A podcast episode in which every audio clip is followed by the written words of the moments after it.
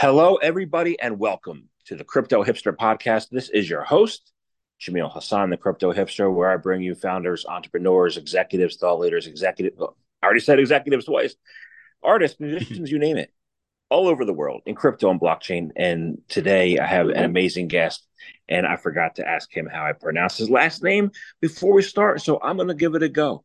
Um, yes. Bogdan Habik, right? Habik, Habik. Yeah. Yeah, Bogdan Habić, but it's very correct. It's very correct. My name is, especially the Bogdan part, people usually ask how to pronounce it. It's one of the easier Slavic names to pronounce. So I had a, I had a professor in college, Kahi Sharu, had the uh, little underscore under the C. He was great. Yeah. Um, but you you are the chief technology officer and the co-founder of Tenderly, um, and I'm looking forward to getting into what you guys are doing. Um, the first question I'll have for you today is this: is what is your background, and is it a logical background for what you're doing now? Yeah, I I find this question interesting, especially like when you ask founders, etc., because we're all extremely or not extremely. We're all, all good. We're fine at a certain thing that we do. For me, it was engineering, but then kind of you have to wear multiple hats. So you develop, you discover that you have certain affinities you weren't aware of. So my background is engineering, so training in engineering, and then professional experience around nine or ten years of distributed systems. That was mostly it. But then as Tenderly grew, I was doing customer support, marketing up to a certain point, sales at a certain point as well. And then as we uh, as people who are much better than me and all of those things join the team it has been scoped more and more so right now i'm helping companies how to leverage our tech to you uh, to realize their goals what this basically means is a bunch of zoom calls and a bunch of chats with people from the space and helping them out sometimes even not with tenderly but generally just to achieve what they want to do at one point was um as a project leader, I held all kind of calls for for that, so I understand. so, um, so what is what is Tenderly all about, and how have you how have you accomplished building, scaling, and maintaining very large scale distributed cloud systems that um, to achieve success? Sure. So uh, Tenderly started as a hackathon project. I think like multiple multiple things in this space. So how it started out is we were actually in a Web2 company at that point, and there's four of us co-founders. So Nebojša, one of the four of us, uh, drank the Kool-Aid. He was uh, giving birth to crypto kitties in 2017 or something like that. So he was earning money on the side by giving birth to virtual cats. And we said, and I'm gonna have to swear for uh, for this one, but we're gonna say we said like Web3 is bullshit. Like this makes no sense at all. like you're giving birth to crypto cats. And there was a hackathon. We're from Serbia, so in Eastern Europe, there was a blockchain hackathon, and he said, "Let's go there so you guys can see what it is all about." So we went there, and I always tell this joke, but we said if we win this thing, it's like going to a church choir competition where we're both not religious and don't know how to sing. That was the assumption, but during those 48 hours, something clicked for us. We were building a completely different thing, what we're building right now.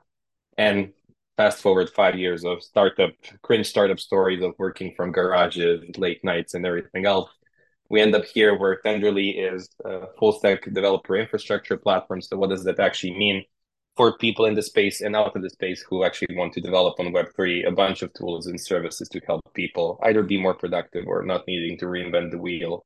I like to put it that we're reinventing wheels so other people don't have to.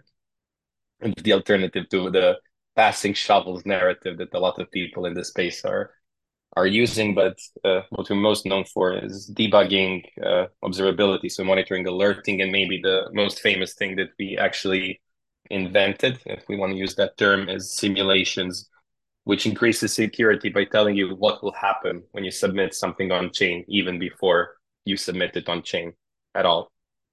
So that's what Tenderly is about. And then the cool thing is that coming back maybe to the first question, out of four of us, we all had different uh, different natural affinities to things. So Nebojša did the low level, uh, low level deep tech stuff. So he is very proficient in hex. Sometimes we don't understand him. He did all of the initial, very deep uh, VM work. So he was uh, he was doing that, and he's leading R and D right now. Andre is a natural born leader. I know that also sounds cringe, but when you're in a room with him, you you will understand. So he's the CEO, and then uh, Milan, who was the front end engineer when we started Tenderly out, uh, how would they say, graduated to a COO position because he was the most organized out of all of us when it came to all of the red tape, bureaucracy, organizations, and everything else. And then finally, for me, it was the scaling and uh, scaling systems and everything else, leading the engineering team. But then again, natural affinities. Uh, I err on the side of being extremely high touch when it comes to human beings, and I think that's a very good thing. So I'm probably like over 200 chats at this point with different users from the space, like group chats, very direct, where we talk Web3 stuff and help each other out. You know, um, we talked a little bit before the podcast started about you know some of these uh, scam influencers, right? And um, I think this comes in uh, to play now. Over the past week, I've seen um, a lot of influencers do well with this thing called Friend Tech. I don't really know what it is. Yeah. To me, I'm 52. Friend Tech is Facebook. You know, um, but you know, you said you have to have a high level of emotional and relationship intelligence, you know, in order in order to be successful in the space. And I don't see like friend tech the need to being social at all. I just see people having followers, right? What's the what's the real importance of having that emotional um, intelligence quotient that you have uh, to help build your company? Yeah, I think so how we develop this maybe it's more or actually let me start by tackling the friendtech part first I, I think it's extremely genius that they show you your worth i'm using air quotes here for the people listening only to audio uh, I, I registered because people said the onboarding user experience is good it's extremely good and I do check it three times a day to see how much my keys are worth. it is interesting. Like it is a dopamine hit or the opposite of a dopamine hit when you see someone sold your key and you're like, ah, you don't trust in me, like you don't trust in my shares or whatever. But it is interesting to onboard non Web three people into the space to play around a bit. But coming back to the emotional part, we developed it in the previous startup that we were a part of. We weren't founders, but we were part of the core engineering team. Uh, there, the one of the most important teams was actually support, even though it uh, it was a developer tooling company as well. And it was drilled into our head that you should go above and beyond, even at the damage of the company, like uh, to help users out. And at that point, we saw people send us recipes, like people from Japan sending us or Japanese food recipes or people uh, translating jokes to us from different languages. So something completely not work related where they would they would just reach out because they felt like they have a friend or like an actual human being and not the ticketing system behind it. So coming back to how important it is in this ecosystem, I've never seen seen such a welcoming but also aggressive group of people. But it is very interesting that if you're nice and have that let's call it emotional intelligence or whatever we want, you end up in a sub niche bubble of the Web3 space where pe- people are the most helpful and nicest that, than I ever saw, like in my life ever. I I missed two of my, and this will sound like a tangent, I missed two of my birthdays due to traveling for work for the past two years. Last year, Faku from Yearn uh, it was during DevCon in Bogota. He organized a birthday lunch for me, like with people from the space, completely without me asking for anything. And like random people at the conference who I don't know came up to me and told me happy birthday because someone told them it's my birthday. So I think like that's why I like this space so much. Plus the engineering stuff as well, of course. Awesome. So one of the things you mentioned earlier was you mentioned debugging, right? And I want to get into yeah. of your tools. You have tools that I noticed are, are, called debugger and gas profiler, right? How do they work? Uh, how's how does that all work, and how does it work in the market? Yeah, that's a very good question. So uh, we were one of the first debuggers in the space. Remix was there before us, of course uh, which was helping people at the low lower level than we did. Lower level, I mean on the stack. Not, I don't mean in the, in the sense of the complexity itself.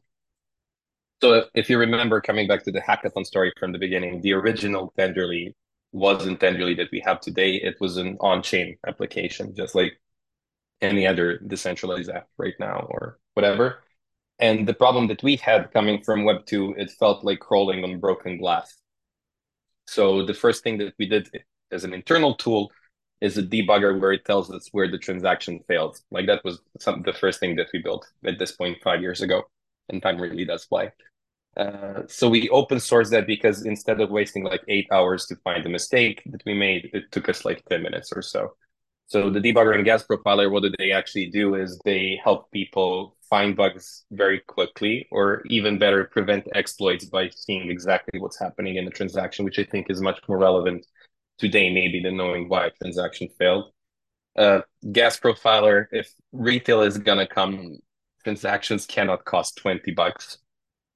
Uh, definitely. So the gas profiler helps people find places where they can have more optimized code to drive the cost down, basically. And the way that we're trying to democratize this as much as possible was with something that we call DevNets, which is while a developer is developing locally on their laptop, they have all of these tools, which is, by the way, a given in Web 2 and it's not a given in Web 3. But they have all of our tools locally working working on it with the different soft. They have all of the production data available. And I always give an example of imagine that you're integrating Stripe in Web 2 and you want to test out if charging a credit card works. So what you can actually do is charge the credit card, you receive the estimate, like the bank takes off the money, whatever. But with our tools, you can just revert it and that's it. So your actual bank account took the money away from your account, etc. But with DevNets, you can just reverse time, basically look at it like a time machine. So all of my production data, which is my actual bank account, the actual Stripe system, the telco sending me the estimates, the money has been taken from my account we basically fake all of that that you can use it locally with all of the real world values. Mm-hmm. You started in 2018, um, and you're saying mm-hmm. the 20 dollar transaction fee, but if the price of Ethereum, if I remember correctly, was like 99 bucks, right? So your margins must yeah. have been razor slim, right? So how'd you stay in the game? You know, because sure. so yeah, I'm even going to confuse it maybe even more. So the debugger and gas profiler are completely free. So all of the developer tooling parts of Tenderly are completely free and will be free forever because we see developer tooling as a public good. And that's one part. The second part is engineers don't like paying for tools. but uh, basically, if we look at it, if we look at it that way, when we started in uh, 2018, we didn't expect this to be a business for the first couple of months. Definitely, it was a side project that we were doing. Then we were like, hey, let's try this out. We have enough savings to live for two years, each one of us. Let's quit our jobs and try to make this into a company. We started working on those things, and the debugger and gas profiler were just some things. In the meantime, we worked on the alerting and monitoring. So, waking you up in the middle of the night if an exploit is happening or whatever, uh, the simulations I mentioned and all of that stuff. Those things are the things that we charge for, uh, and that's how we succeeded. And then in 2021, we actually did three rounds of financing, uh, three rounds of financing in the sing- in a single year. Uh, so yeah, but it is definitely a business. We're not one of those companies that will have a token or will live off VC money forever. Got it. Okay. Thank you. Um, Okay. So let's talk about, you know, you are building infrastructure. So what's the current state of Web3 infrastructure um, and the long term potential? And then um, I'll follow up from there. Sure. So the current state, uh, I, guess, I guess depending on which ecosystem you ask, I can only speak to the broader EVM ecosystem and not maybe because there's the stuff like Solana, there's a bunch of different like Polkadot, etc. So I can definitely talk mostly about the EVM ecosystem. I think in the current state, we definitely saw like the L2s like Optimism, Arbitrum picking up. And that definitely, I think, brought some mainstream adoption, but keyword is some, not like the actual ones that we were expecting expecting everyone on the street having a wallet on their mobile phone and, and transacting and like my mom using it. I always look at it from the perspective of once my mom starts using this thing, that's when it's actually successful. But uh, with the current state, the things that we really like that are happening are definitely like the zero knowledge proof rollups, which is a very interesting way to to have scalability in the ecosystem, to have more transactions. But then also very interesting one is uh, app chains, which is the like L3 narrative that if Web 2 is ever going to come to Web 3, the idea is that Starbucks of the world, Nikes of the world, etc., won't be using the public L2s and L1s. So they won't be using Ethereum mainnet or Polygon. They won't be using Arbitrum or Optimism, but they will spin up their own network, uh, their own network where they basically have only their transactions in their ecosystem of applications. And then the next technological thing that we need to solve is how we connect all of these different chains where each company is a chain of itself, basically, that's doing something. And the company that we really like and that we're partnering with is Conduit. What they basically do is like a roll up as a service where in a couple of clicks you can spin up your own your own network where um, for example, Zora, the NFT marketplace, they have now their own chain called Zora Network, which was spun up uh, over Conduit. And suddenly the fees are much lower. Like everything is much easier to use. The user experience is much better. The transactions don't cost 40 bucks for a free NFT. It's like a couple of cents at, like at most. So we see the app chain narrative is something to keep keep a close eye on in the next like year, year and a half. Although the at the speed the space is moving, it might be three months. But but yeah, for the next year, year and a half, we think like those things are uh, definitely an interesting topic to look out for. So a common theme, a common uh, I held belief is that people say is that if Gary Gensler and the SEC just got out of our way, we'd be able to thrive. Um, while I agree that's partially true, right? Uh, we need to achieve other things, right, to get the industry to that spot where everything is, you know, brought to Web three, right? To achieve that potential, what else needs to happen in, uh, in addition to the SEC getting out of the way, even if they don't?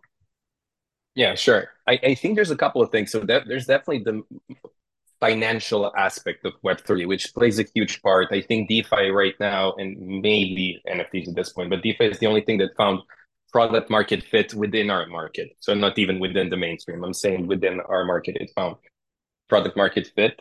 Uh, even if the worst happens and and we can never have crypto tokens, which by the way, I don't think that's a that's a future that will happen.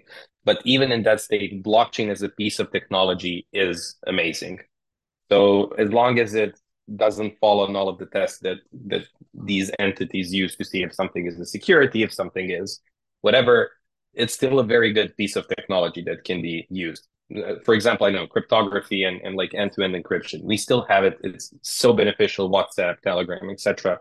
We all use these tools daily, and we're not aware that these things exist, or at least like my mom isn't aware that these things exist in the background and they're keeping them safe. I can see the future where blockchain definitely can be that security, additional security layer, even if it doesn't end up being um, a way to transfer value.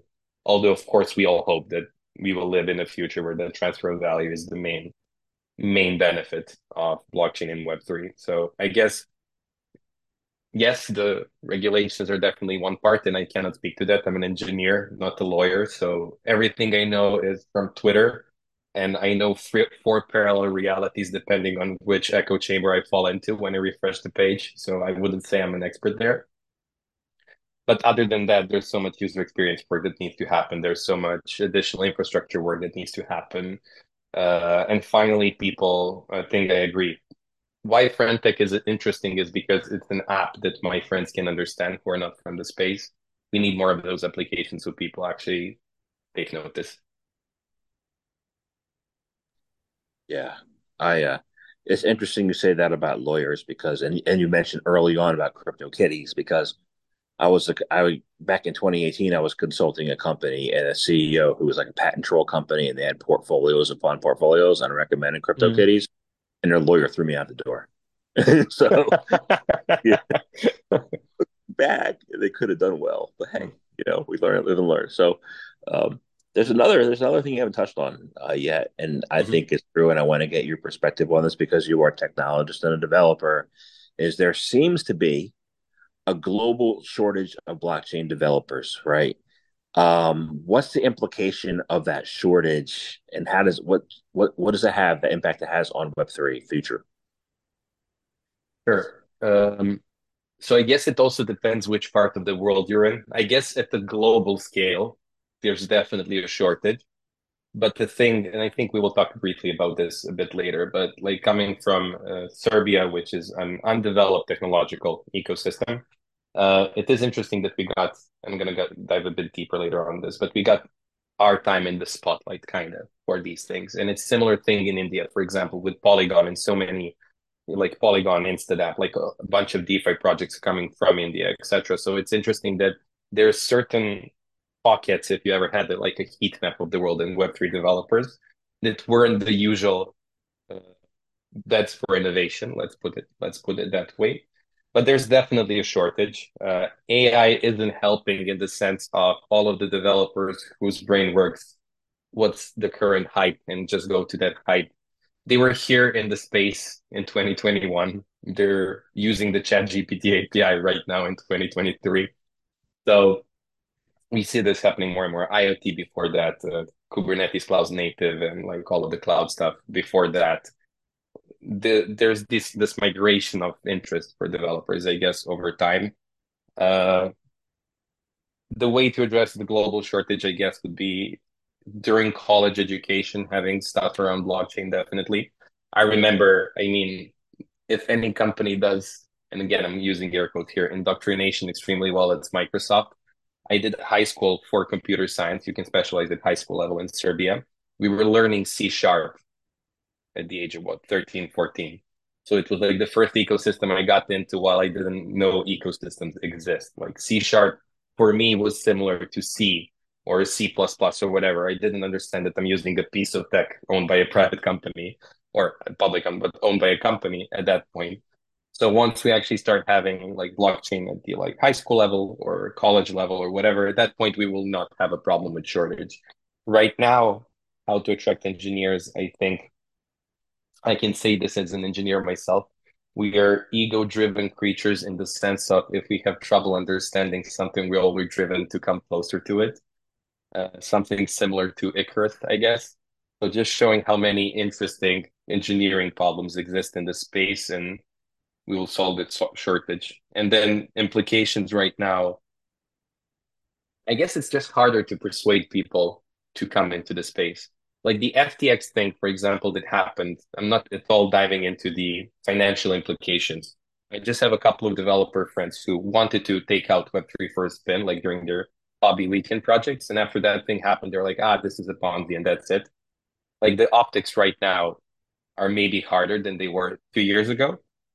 But also, I mean, being founder of a Web3 company, I'm quite sure very soon that will go away and we'll have more talented individuals and teams coming into this space. Yep, I, am going to ask you about Serbia, um, but I want to I want to ask you first. Um, sure, sure. Uh, you said optics. Um, yeah. Yeah, the optics from the person who doesn't understand the space isn't good. But with any new technology in any new industry, you have to be able to put on those see-through glasses and look through the optics. You know. Yeah. What suggestions do you have to people who who to to you know put on those uh put on those shades and look see and see through the optics? What are your what's your recommendation to them how to do it? I'm guessing depending on what that person does.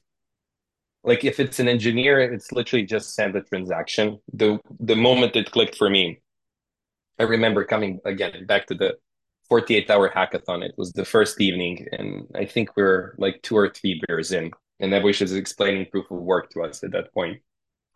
And I remember he was explaining mining, and then at one point I asked, like, so wait, all of the computers in the world do the same thing that that one computer did again to validate. And he was like, yeah.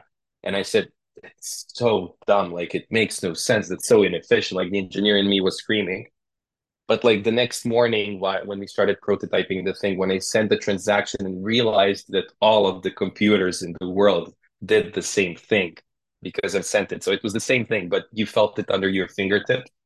At that point, it clicked for me. So for engineers, it's mostly like show me the code and that's it And then for non-engineering folk, I would guess a couple of things. If you're coming from a country that at any point had inflation, embargoes, didn't have Western Union or has only Western Union, sending money across borders without having like 15% taken off by fees is extremely powerful, like extremely powerful. That would be one way. And then another way is maybe doing some lend, not borrowing and lending, but going to, I don't know, Instadapp or or uh, Lido or whatever and doing some staking, like staking and seeing the number go up. Like I, I onboarded a couple of people by they put money into staked ETH and they would refresh the application like four or five times a day just to see the decimals going up. That's I think a very, powerful way to to show it as well. And then having the ergonomics be easier for product teams. And when I say product teams, I mean designers, product managers, engineers to from Web two to test out Web three. Because sending the transaction right now is easy, but what we're trying to do at Tenderly is making the thing look as much as Web two as possible, and then using the benefits of Web three to make it even cooler. So, yeah. I was um for a number of years. I was a SQL dev, and mm-hmm.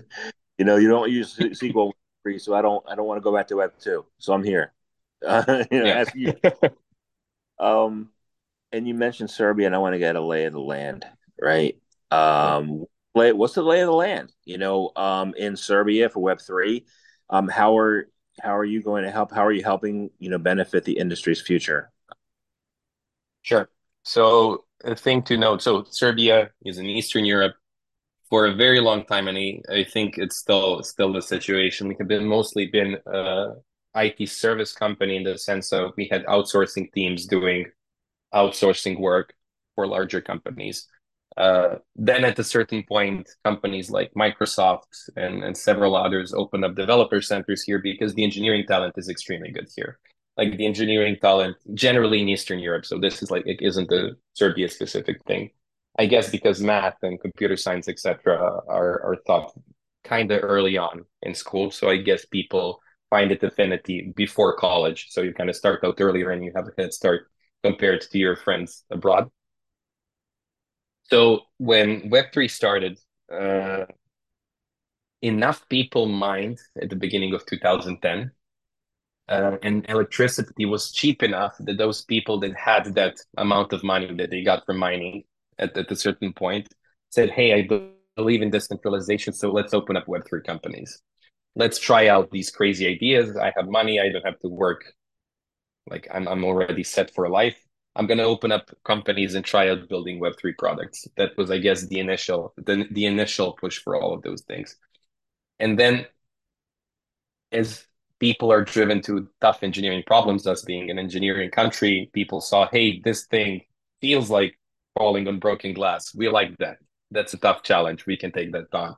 And basically, those engineers started building products on top of it.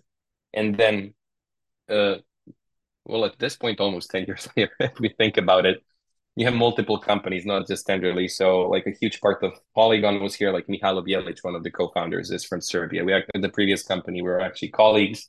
Uh, DeFi Saver is another one, Tempest, um, Streamflow, uh, Solar. Like there's a bunch of teams. I'm I'm quite sure I missed more than more than a few. NFTizer, like a bunch of them, because we felt that hey, this is a global stage that we can leave a mark on. And again, we saw a similar thing in Argentina. We saw a similar thing in Brazil. We saw a similar thing in India. I guess for these countries, the value proposition of Web3 clicked a bit faster than maybe for other people and then good engineering talent as well and you combine those two and ta-da you you get this so yeah and we're trying a lot to invest here into education of people to understand web3 working with colleges a bit as well we did a full-on seminar for for people to actually do hands-on stuff with web3 etc so that's kind of the situation and what is your what is you know, from a regulatory perspective in, you know, Serbia, what is what is the lay of the land there? Uh, you being you receiving support from the government? Is a fight like what? What? How do you compare it to the U.S.? Again, not a lawyer, especially to do a comparison would be extremely hard for me. Uh, we can accept crypto payments, which has been extremely useful for us as a company. Uh, we have crypto ATMs around the city, not a lot of them, but quite a few. I remember during the previous bull market, there were queues in like convenience stores and supermarkets that had those, and you actually had people 60 something, 70 something, or whatever that you wouldn't expect buying Bitcoin, buying Ethereum, buying this stuff because you could have bought it with a credit card or cash. Uh, now, when it comes to regulation itself, again, um, I actually don't know even how much the capital gains tax is, to be honest. Uh, I, I think it's okay-ish, but I, I have no idea, to be honest, there.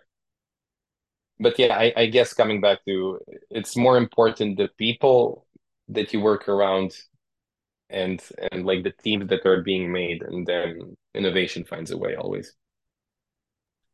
Yeah, I, I look at the world map and I see Serbia, I see Ukraine, I see Turkey having Yeah. developers right Turkey, now. yeah, Turkey is an amazing, yeah, yeah, is a very large one as well. Yeah.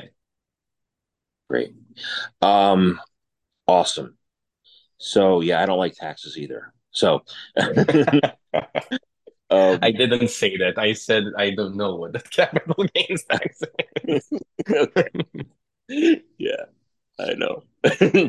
um, so I I want to I want to thank you um, very much for your time today. This has been a conversation. Um, I am going to research more about your tools and you know um, and uh, yeah, I I enjoy being Web three, even though you know I'm one of the few in my where I live. But hey, um, so my last question is this: is um, how can people find out more information about you, about Tenderly, about your team? Um, how can they be clients or customers of yours? How can they do that? Sure. So best place to start is either our Twitter, so at Tenderly app, or our website, tenderly.co. But a thing where I, I think it's much more powerful than reading a bunch of marketing materials and other stuff is word of mouth. So if you are an in a product or engineering team in Web3, if you're a product person, ask your engineer what Tenderly is. There's a fairly large chance that they will tell you what Tenderly is. And if you're an engineer and you don't know what Tenderly is, just go to our documentation, not even to the landing page, and go wild. I think you're going to have a very fun and productive time. Awesome. Thank you very much for your time today. Oh, thank you so much for having me.